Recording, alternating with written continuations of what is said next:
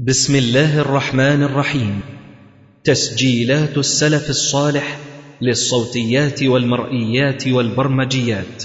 تقدم هذا الإصدار لفضيلة الشيخ الدكتور محمد إسماعيل. الحمد لله رب العالمين. الرحمن الرحيم. مالك يوم الدين. والعاقبة للمتقين. ولا عدوان إلا على الظالمين. وأشهد أن لا إله إلا الله وحده لا شريك له. وأشهد أن محمدا عبده ورسوله. اللهم صل على محمد النبي وأزواجه أمهات المؤمنين وذريته وأهل بيته كما صليت على آل إبراهيم إنك حميد مجيد. أما بعد فنشرع بإذن الله تعالى في تفسير سورة التغابن. وسورة التغابن يقول الجلال المحلي مكية أو مدنية وآياتها ثماني عشرة آية. يقول القاسمي مكية على ما يظهر من أمثالها لمن سبر وقيل مدنية يعني يرجح كونها مكية لأن موضوعاتها موضوع سورة التغابن أليق بإيه؟ بالسور المكية. فهو يقول من سبر يعني من تتبع آه، هذه المسألة وتتبع موضوعات ومحاور سورة التغابن يرجح أنها سورة مكية. وقيل مدنية ثمانية عشرة آية. بسم الله الرحمن الرحيم. يسبح لله ما في السماوات وما في الأرض له الملك وله الحمد وهو على كل شيء قدير. أي ينزهه فاللام زائدة. يسبح لله يسبح الله. ما في السماوات وما في الأرض أتي بما دون من تغليبا للأكثر. وطبعا بين السماوات والأرض إيه؟ طباق. له الملك وله الحمد وهو على كل شيء قدير. فيه فن التقديم حيث قدم الخبر فيهما للدلالة على اختصاص الأمرين بالله تعالى. له الملك وله الحمد. فهذا التقديم. هو الذي خلقكم فمنكم كافر ومنكم مؤمن. يعني في أصل الخلقة ثم يميتكم ويعيدكم على ذلك والله بما تعملون بصير. قول الجلال المحلي في أصل الخلقة أي خلقهم الله تعالى على هذه الصفة. قال ابن عباس رضي الله عنهما إن الله خلق بني آدم مؤمنا وكافرا ويعيدهم في يوم القيامة مؤمنا وكافرا. وروى مسلم عن سهل بن سعد الساعدي رضي الله عنه أن رسول الله صلى الله عليه وسلم قال إن الرجل ليعمل عمل أهل الجنة فيما يبدو للناس وهو من أهل النار وإن الرجل ليعمل عمل أهل النار فيما يبدو للناس وهو من أهل الجنة. قال القرطبي في تفسيره قال علماؤنا والمعنى تعلق العلم الأزلي بكل معلوم فيجري ما علم الله وأراد وحكم. فقد يريد إيمان شخص على عموم الأحوال وقد يريده إلى وقت معلوم وكذلك الكفر.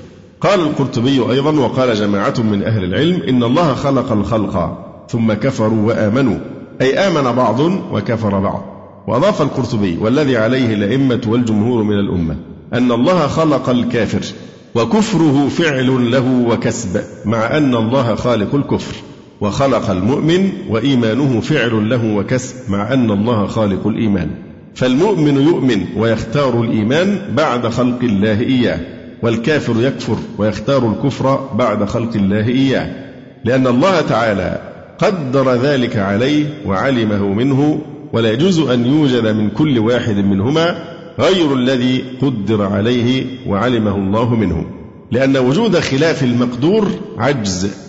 ووجود خلاف المعلوم جهل ولا يليقان بالله تعالى فالإنسان يؤمن أو يكفر باختياره وكسبه وهو مأمور ومنهي وعلى ذلك سيحاسب يوم القيامة. أما ما في علم الله تعالى فهو غيب لا يعلمه الإنسان. هذا تعرض لقضية من قضايا القضاء والقدر وهي طبعا في غاية الأهمية وهي الركن السادس من أركان الإيمان. ولكن لابد أن ننتبه إلى أن حينما نتحدث عن القدر نحن نتكلم هنا عن عموم قدرة الله ونتكلم عن علم الله. أنت لا تحاسب على علم الله فيك. هي حتما أعمالك تأتي موافقة لما سبقت به المقادير. لكنك لا تحاسب على علم الله. علم الله صفة من صفاته. لأن الله يعلم ما كان وما يكون وما لم يكن لو كان كيف يكون.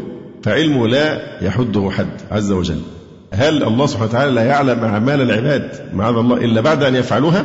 معنى ذلك أنه إن كانت هذا العلم كان صفة كمال فعدمه صفة نقص فإذا كان علما حادثا بعد أن لم يكن كأنه كان متصفا بصفة نقص ثم ترى عليه كمال والعياذ بالله تعالى. فإذا هذه صفة الله هذا علم الله لا علاقة لك أنت به. هو طبعا سيوافق قطعا ما يحدث في هذا الوجود وما يقع منك من أعمال. لكنك لا تحاسب على علم الله فيك وإنما تحاسب على العمل بعد أن تعمله. فهذا أمر لا يخصك. كما قال بعض السلف إن الله أراد بنا أشياء قدر وأراد منا تكاليف أشياء. فما أراده بنا أخفاه عنا وما أراده منا أظهره لنا. فما بالنا ننشغل بما أراده بنا عما أراده منا. تكاليف. ناقشنا موضوع القضاء والقدر بالتفصيل في تفسير سورة ياسين. ولذلك في الحديث حتى ما يبقى بينه وبينها إلا ذراع فيسبق عليه الكتاب فيعمل بعمل أهل النار أو أهل الجنة فإيه؟ فيدخلها. فلازم فيعمل. مش يسبق عليه الكتاب فيدخل النار. يسبق عليه لأنه لا يعذب بعلم الله ولكن يعذب بإيه؟ بما اكتسبه من العمل. قال فيعمل بعمل أهل الجنة أو عمل أهل النار. هو الذي خلقكم فمنكم كافر ومنكم مؤمن. كقوله تعالى وهديناه النجدين. وبين الكافر والمؤمن إيه؟ طلاق والله بما تعملون بصير. خلق السماوات والأرض بالحق وصوركم فأحسن صوركم وإليه المصير. خلق السماوات والأرض بالحق. ما يعرفه بالحق؟ حال أي متلبسا بالحق. فالباء هنا للملابسة. وصوركم كما شاء فأحسن صوركم. فأحسن صوركم إذ جعل شكل الآدمي أحسن الأشكال. يقول تعالى لقد خلقنا الإنسان في أحسن تقويم. وإليه المصير يعني يوم القيامة. الزمخشري هنا ذكر سؤالا وأجاب عنه. يقول الزمخشري فإن قلت كيف أحسن صورهم؟ لأن الله يقول هنا وصوركم فأحسن صوركم. كيف أحسن صورهم؟ الجواب جعلهم أحسن الحيوان كله وأبهاه. بدليل أن الإنسان لا يتمنى أن تكون صورته على خلاف ما يرى من سائر الصور. هيئة الإنسان وشكله وتكوينه لا شك أنه أكمل أعضاء المملكة الحيوانية. بالعكس لما بيذم إنسان بيشبه بأنه إيه؟ يشبه كذا أو كذا من الحيوانات. لكن الإنسان اللي هو المنتصب القامة الذي يمشي على رجلين يعني هذه أحسن صورة من من هذه الحيثية. فجعلهم الله أحسن الحيوان كله وأبهاه بدليل أن الإنسان لا يتمنى أن تكون صورته على خلاف ما يرى من سائر الصور ومن حسن صورته أنه خلق منتصبا غير منكب كالحيوانات تمشي على أربع ونحو ذلك. يقول عز وجل لقد خلقنا الإنسان في أحسن تقويم. فإن قلت سؤال آخر بقى أو الثاني فإن قلت فكم من دميم مشوه الصورة سمج الخلقة تقتحمه العيون. يعني الشخص الذي خلق دميما كيف يجمع بين هذا وبين قوله تعالى فأحسن صوركم. يعني هو الجواب جاء في كلام رسول الله صلى الله عليه وسلم حينما قال كل خلق الله حسن. أولا لأنه إنسان ما زال مخلوقا في أحسن تقويم. أما مسألة الجمال أو الملامح أو نحو ذلك من هذه الأشياء فيجيب الزمخشري ردا على قولهم فكم من دميم مشوه الصورة. سمج الخلقة تقتحمه العيون. قلت لا سماجة ثم. ولكن الحسن كغيره من المعاني على طبقات ومراتب.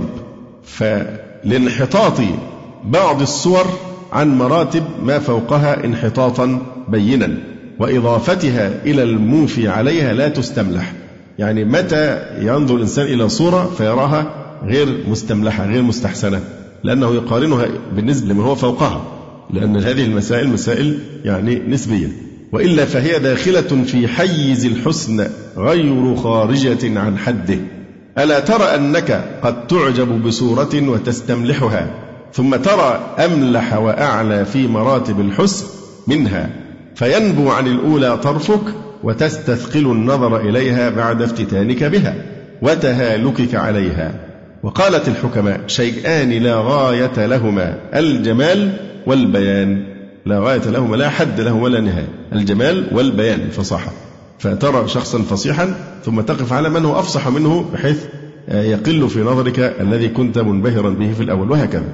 وهذه طبعا حظوظ الدنيا إن الله لا ينظر إلى صوركم ولا إلى أجسادكم ولكن ينظر إلى قلوبكم وأعمالكم. التقوى هنا التقوى هنا التقوى هنا وأشار صلى الله عليه وسلم إلى صدره الشريف.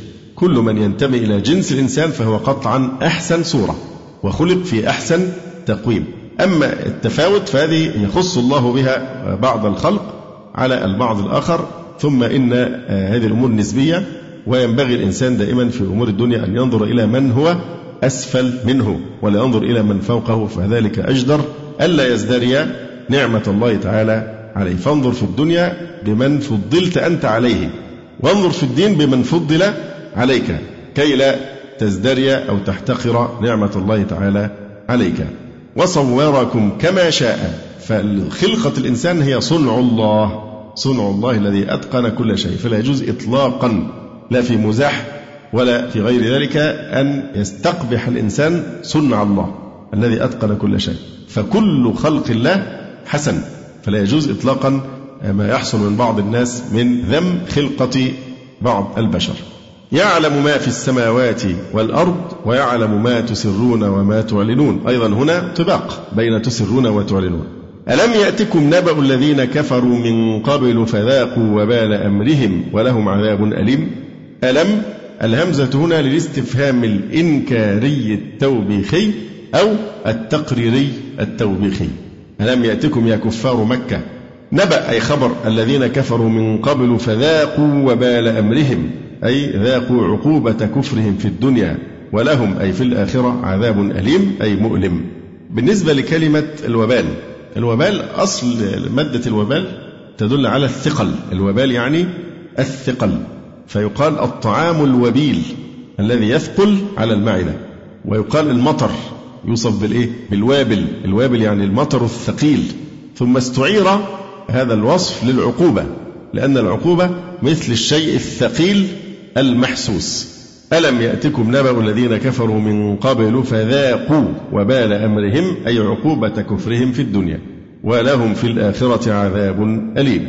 ذلك أي عذاب الدنيا والآخرة بأنه كانت تأتيهم. الهاء هنا ضمير الشأن ضمير الشأن بأنه كانت تأتيهم رسلهم بالبينات أي الحجج الظاهرات على الإيمان. فقالوا أبشر يهدوننا؟ الاستفهام هنا إنكاري. أبشر يعني يريدون هنا جنس البشر يعني. واحد من البشر من جنس البشر. أبشر يهدوننا فكفروا وتولوا. الفاء هنا عاطفة تفيد السببية وليس التعقيب. والمعنى فكفروا بسبب هذا القول. فكفروا وتولوا عن الإيمان واستغنى الله أي عن إيمانهم والله غني عن خلقه حميد أي محمود في أفعاله. ما إعراب حميد؟ خبر ثان. يقول القاسمي فكفروا أي بالحق والدين والرسول صلى الله عليه وسلم وتولوا أي عن التدبر في الآيات البينات. واستغنى الله أي أظهر استغناءه عن إيمانهم وطاعته. فالله أصلا مستغني لكن هنا استغنى الله يعني إيه؟ أظهر استغناءه عن إيمانهم وطاعتهم حيث أهلكهم وقطع دابرهم ولولا غناه تعالى عنهم لما فعل ذلك. فكفروا واستغنى. وبعض المفسرين قالوا إن استغنى يجوز جعلها إيه؟ حالا بتقدير قد. فكفروا وتولوا وقد استغنى الله. يعني استغنى بكماله عرفوا أو لم يعرفوا. والله غني بذاته عن العالمين. فضلا عن إيمانهم لا يتوقف كمال من كمالاته عليهم ولا على معرفتهم له. حميد يحمده كل مخلوق أو حميد مستحق للحمد بنفسه وإن لم يحمده حامد. زعم الذين كفروا أن لن يبعثوا قل بلى وربي لتبعثن ثم لتنبؤن بما عملتم وذلك على الله يسير. هذه هي الآية الثالثة التي أمر الله رسوله صلى الله عليه وسلم أن يقسم بربه عز وجل على وقوع المعاد ووجوده. الأولى في سورة يونس ويستنبئونك أحق هو قل إي وربي إنه لحق. والثانية في سبأ وقال الذين كفروا لا تأتينا الساعة قل بلى وربي لتأتينكم. والثالثة هذه الآية زعم الذين كفروا أن لن يبعثوا. قل بلى وربي لتبعثن ثم لتنبؤن بما عملتم وذلك على الله يسير. زعم الزعم هو ادعاء العلم وهو يتعدى. الزعم يتعدى إلى مفعولين. وفي الحديث بئس مطية الرجل زعموا يعني بمعنى كفى بالمرء كذبا أن يحدث بكل ما يسمع. تقول زعم الناس كذا فهذا ادعاء للعلم فلا ينبغي الإنصات للمزاعم أو الدعاوى. وقال شريح لكل شيء كنية وكنية الكذب زعموا. زعم الذين كفروا أن لن يبعثوا أن مخففة واسمها محذوف أي أنهم لن يبعثوا. قل يا محمد صلى الله عليه وسلم بلى وربي لتبعثن. بلى حرف جواب لإثبات النفي. بلى وربي لتبعثن. اللام واقعة في جواب القسم. يعني بعد الموت من قبوركم أحياء. ثم لتنبؤن بما عملتم أي بأعمالكم ثم تجازون عليها.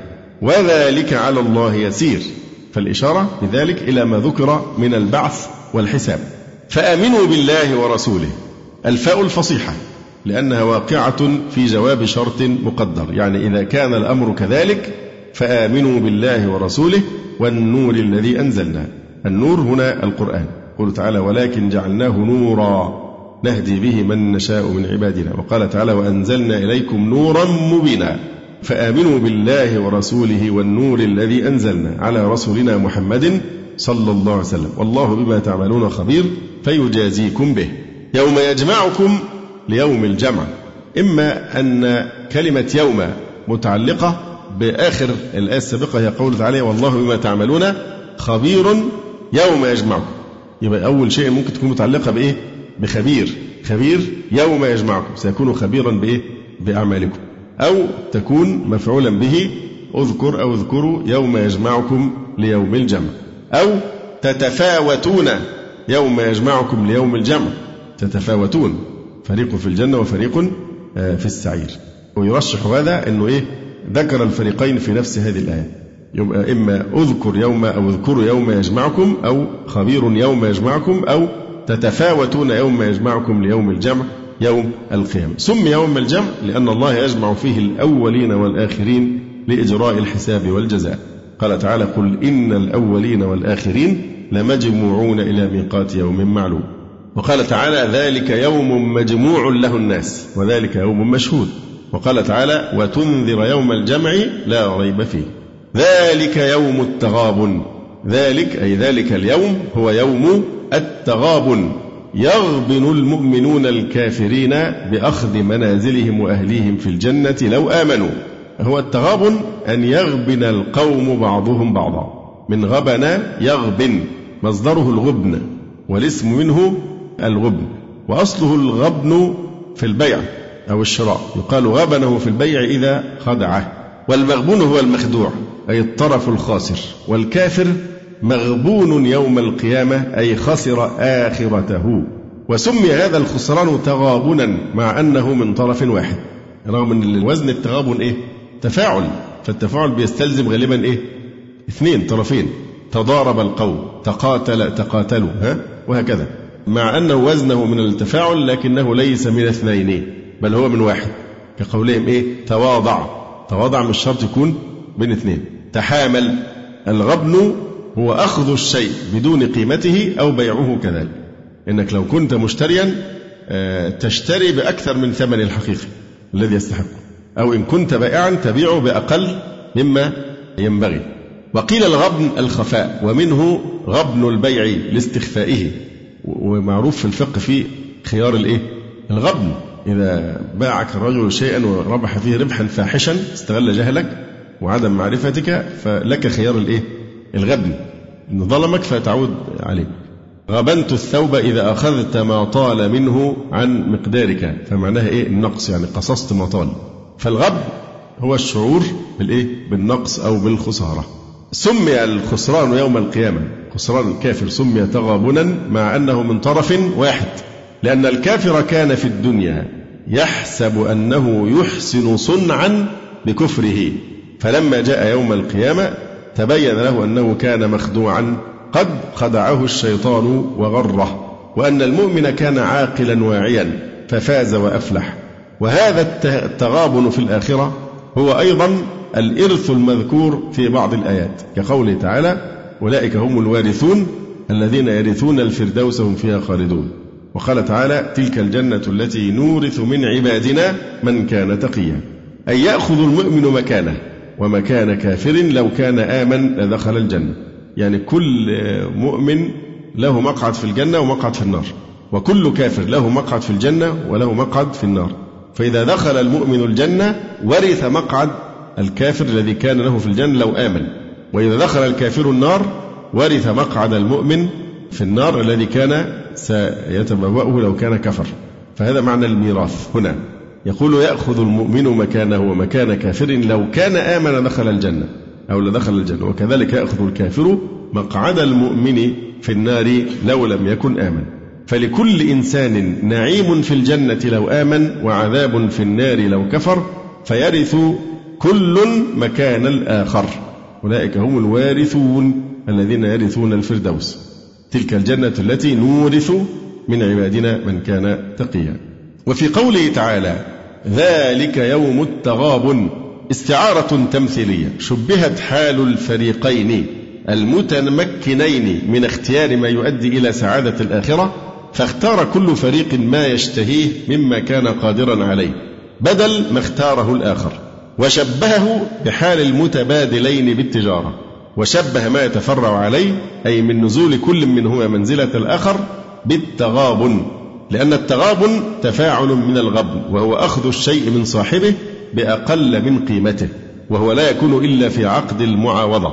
ولا معاوضة في الآخرة فإطلاق التغابن على ما يكون فيها إنما هو بطريق الاستعارة التمثيلية.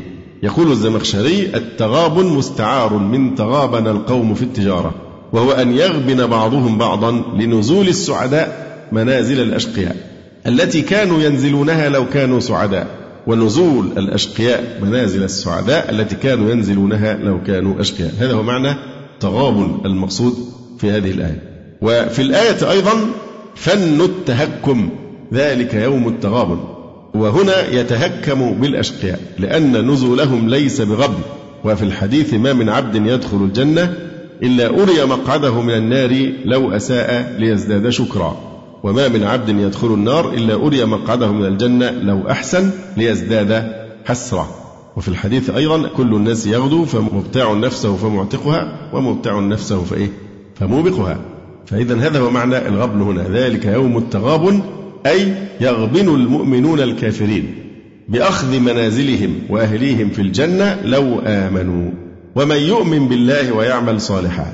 الواو هنا استئنافية. لبيان التغابن وتفصيله. ومن يؤمن بالله ويعمل صالحا يعني ويعمل عملا صالحا. يكفر عنه سيئاته ويدخله جنات. وفي قراءة نكفر عنه سيئاته وندخله بالنون في الفعلين. جنات تجري من تحتها الأنهار خالدين فيها أبدا. طبعا في الأول قال إيه؟ آه، ومن يؤمن بالله ويعمل صالحا يكفر عنه سيئاته. مفرد. لكنه جمع على معنى خالدين فيها جمعها على إيه؟ مراعاة للمعنى وليس لللفظ. ومن يؤمن فلما رعاها راعى أولا لفظها فأتى بها مفردا ثم راعى عاد إلى معنى الجمع فجمعها في قوله خالدين فيها أبدا. ذلك الفوز العظيم إشارة إلى ما ذكر من التكفير وإدخال الجنات. والذين كفروا وكذبوا بآياتنا أي القرآن أولئك أصحاب النار خالدين فيها. وبئس المصير أي هي فالمخصوص بالذم محذوف تقديره هي. ثم يقول تعالى ما أصاب من مصيبة إلا بإذن الله. هذا كلام مستأنف مسوق للرد على الكفار الذين قالوا لو كان المسلمون على حق لصانهم الله من المصائب في الدنيا. فقال تعالى ما أصاب من مصيبة إلا بإذن الله. طبعا أين مفعول أصاب؟ محذوف تقديره أحدا. ما أصاب أحدا من مصيبة. من هنا طبعا إيه؟ زائدة ومصيبة مجرور لفظا مرفوع محلا لأنه فاعل. ما أصاب من مصيبة إلا إلا أداة حصر إلا بإذن الله بقضائه عز وجل. ومن يؤمن بالله يعني في قوله عز وجل إن المصائب بقضائه وقدره. ومن يؤمن بالله يهدي قلبه يعني للصبر عليها. يقول تعالى ولا نبلونكم بشيء من الخوف والجوع ونقص من الأموال والأنفس والثمرات وبشر الصابرين الذين إذا أصابتهم مصيبة قالوا إنا لله وإنا إليه راجعون أولئك عليهم صلوات من ربهم ورحمة وأولئك هم المهتدون. فانتبه لصبرهم هنا على البلاء وربطه بوصف الإيه؟ الاهتداء. فلهذا هذه الآية تفسر قوله هنا ومن يؤمن بالله يهدي قلبه. يعني إلى ما يلزمه من امتثال وصبر. ولهذا قال بعدها مباشرة إيه؟ وأطيعوا الله وأطيعوا الرسول حينما يأمركم بالصبر في المصائب. آه، نلاحظ هنا أن الله سبحانه وتعالى قال ما أصاب من مصيبة. فنص على المصيبة دون ما أصاب الإنسان من إيه؟ من نعمة أو من خير ليدل على أن كل شيء ينال العبد إنما هو بإذن الله لأن الحيلة تأبى المصائب وتتوقاها. الإنسان يحاول أخذ بكل الحيل حتى يتوقع المصائب ومع ذلك تصيبه وليس في مقدوره دفعها بخلاف الخير. قد يدعي الإنسان أنه حصله باجتهاد منه كما قال قائلهم إنما أوتيته على علم عندي. والكفر أعظم المصائب ومن يؤمن بالله يهدي قلبه والإيمان بالله تعالى أعظم النعم. ما أصاب من مصيبة إلا بإذن الله. طبعا نقول وكذلك أيضا لا يصيبه خير إلا بإذن الله. فممكن أن نقول إن فيها إيه؟ آه، ما نقول في قوله تعالى سرابيل تقيكم الحر يعني والبرد. فاكتفى بذكر أحدهما عن الآخر. ومن يؤمن بالله يهدي قلبه. وقرئ يهدأ قلبه. وقد قال النبي صلى الله عليه وسلم عجبا لأمر المؤمن إن أمره كله له خير. إن أصابته سراء شكر فكان خيرا له وإن أصابته ضراء صبر فكان خيرا له وليس ذلك لأحد إلا للمؤمن. والله بكل شيء عليم. وأطيعوا الله وأطيعوا الرسول فإن توليتم فإنما على رسولنا البلاغ المبين. وأطيعوا الله وأطيعوا الرسول فإن توليتم ألفاء استئنافية. فإن توليتم طبعا هنا فعل ماض في محل جزم فعل الشرط توليتم. أما الجواب فمحذوف تقديره فلا ضير على رسولنا في توليكم فإنما على رسولنا البلاغ المبين فالفاء هنا للتعليل. البلاغ المبين أي البين وهذا تهديد ووعيد لمن يعصى الله ورسوله صلى الله عليه وسلم. الله لا إله إلا هو وعلى الله فليتوكل المؤمنون. يا أيها الذين آمنوا إن من أزواجكم وأولادكم عدوا لكم فاحذروهم. ما إعراب لكم؟ نعم نعت لعدوا. صفة فاحذروهم الفاء هنا الفصيحة يعني إن عرفتم ذلك فاحذروهم. أي إن تطيعوهم في التخلف عن الخير كالجهاد والهجرة فإن سبب نزول الآية الإطاعة في ذلك. أن هذه صورة أخرى من صور العداوة. هناك عدو يكون مباشرا بالأذية وهناك عداوة غير مباشرة بأن يصدك عن ذكر الله ويشغلك عن طاعة الله ويغريك بمعصية الله. فسبب نزول الآية أخرج الترمذي والحاكم وغيرهما وصححه. عن ابن عباس رضي الله عنهما قال نزلت هذه الآية إن من أزواجكم وأولادكم عدوا لكم فاحذروهم.